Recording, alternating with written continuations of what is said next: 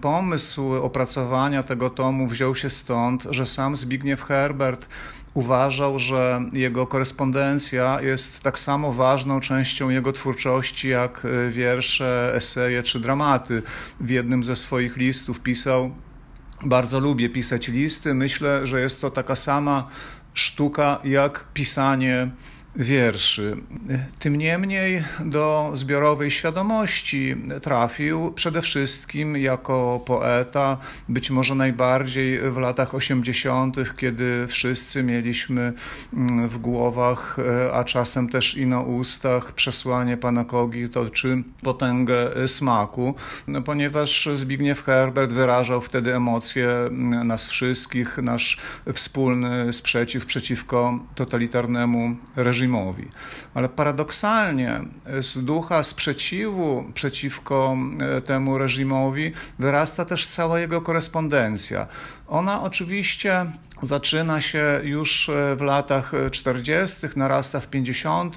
i rozwija się aż do końca e, życia poety, ale powstaje między innymi właśnie dzięki temu, co ktoś mądry nazwał sytuacją totalitarną.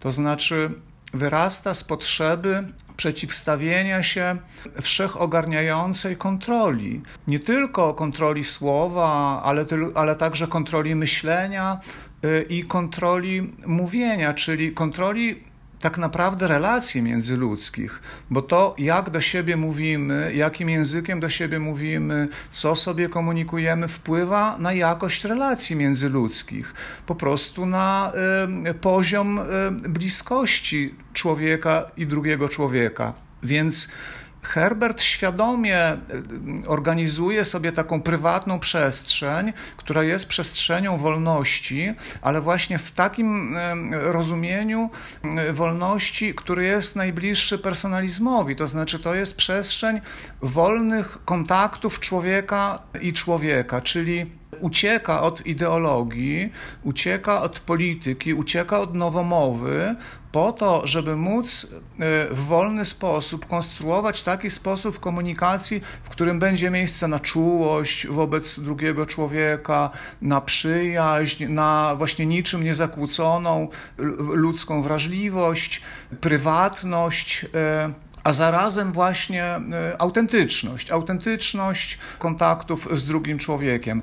To nie znaczy, że w tych listach brakuje odniesień do tego, co wobec człowieka zewnętrzne, czyli wobec ideologii, polityki, historii itd., tak itd. Tak Ale właśnie całą tę zewnętrzność Herbert zawsze zamalowuje ironią, okrasza ironią pokazując, że to nie jest podstawowa rzeczywistość człowieka, że właśnie w imię mm, jakiejś autentyczności należy zachować dystans wobec tego, co zewnętrzne. I stąd też bierze się taka zupełnie nowa jakość, czasem nieuświadamiana nawet w literaturze przedmiotu, która jest poświęcona esejom czy poezji, mianowicie Herbert, epistolograf, jest znakomitym humorystą. To, to jest świetny błazen, nawet wchodzi w ogóle w taką rolę. Pamiętajmy jednak, że taki błazen w sensie stańczykowskim to, to jest zarazem mędrzec, który broni tego, co najważniejsze, ale właśnie broni w sposób dowcipny, humorystyczny, po to, żeby e, e, budować przestrzeń głębokich relacji. Panie profesorze, rysuje się obraz intelektualisty, inteligenta, który przemawia w swój sposób do czytelnika i to celebruje, powiedzmy ale chciałem zapytać, bo no to ciśnie się na usta, skąd się wziął ten obraz Herberta konfliktowego, Herberta pijącego wino i piszącego, nie odbierającego telefonów e, od, od znajomych, e, zrywającego kontakty. Skąd to się wzięło? Zbigniew Herbert każdy wybitny artysta miał osobowość niezwykle złożoną, y, dynamiczną. Korespondencja też to odzwierciedla. Naprawdę był człowiekiem bardzo wrażliwym, czułym na kontakty. Te wszystkie jego listy są świadectwem historii pewnych przyjaźni, głębokich przyjaźni. No ale jak każda przyjaźń, tak samo i tu jest zależna od różnych życiowych sytuacji. I jest prawdą, że w połowie lat 60.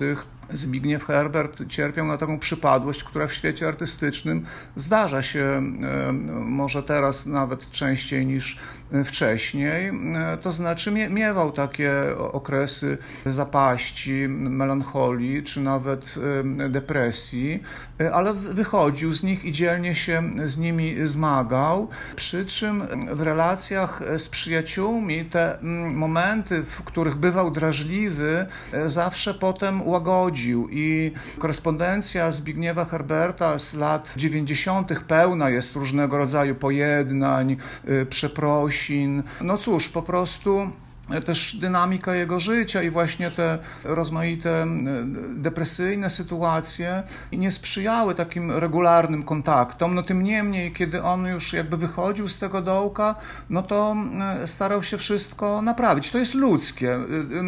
Dla mnie to jest jeszcze bardziej jakby zjednujące, takie pokazujące Herberta niepomnikowego, Herberta człowieka, no który jak każdy z nas miał też swoje słabości, ale potrafił potrafił się z tymi słabościami zmagać i właśnie jego wielkość tkwiła w tym, że on potrafił je, e, je Dziękuję serdecznie.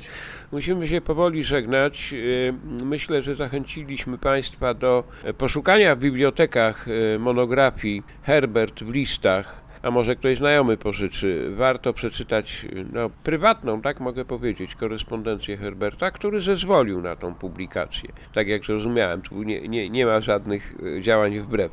I panie profesorze, no, na koniec poproszę o konkluzję. W kontekście celebrowania dorobku herbertowskiego, właśnie tej kołobrzeskiej Herbertiady, czy przeglądów twórczości szkół Herberta, e, no nie powiem kultu Herberta, ale e, no, umacniania tej e, postaci, w jaką stronę to powinno iść? Powiem najpierw coś ogólnego. Otóż na pewno jesteśmy dziś w takiej sytuacji, że kultura wysoka potrzebuje promocji. Ona sama się nie obroni.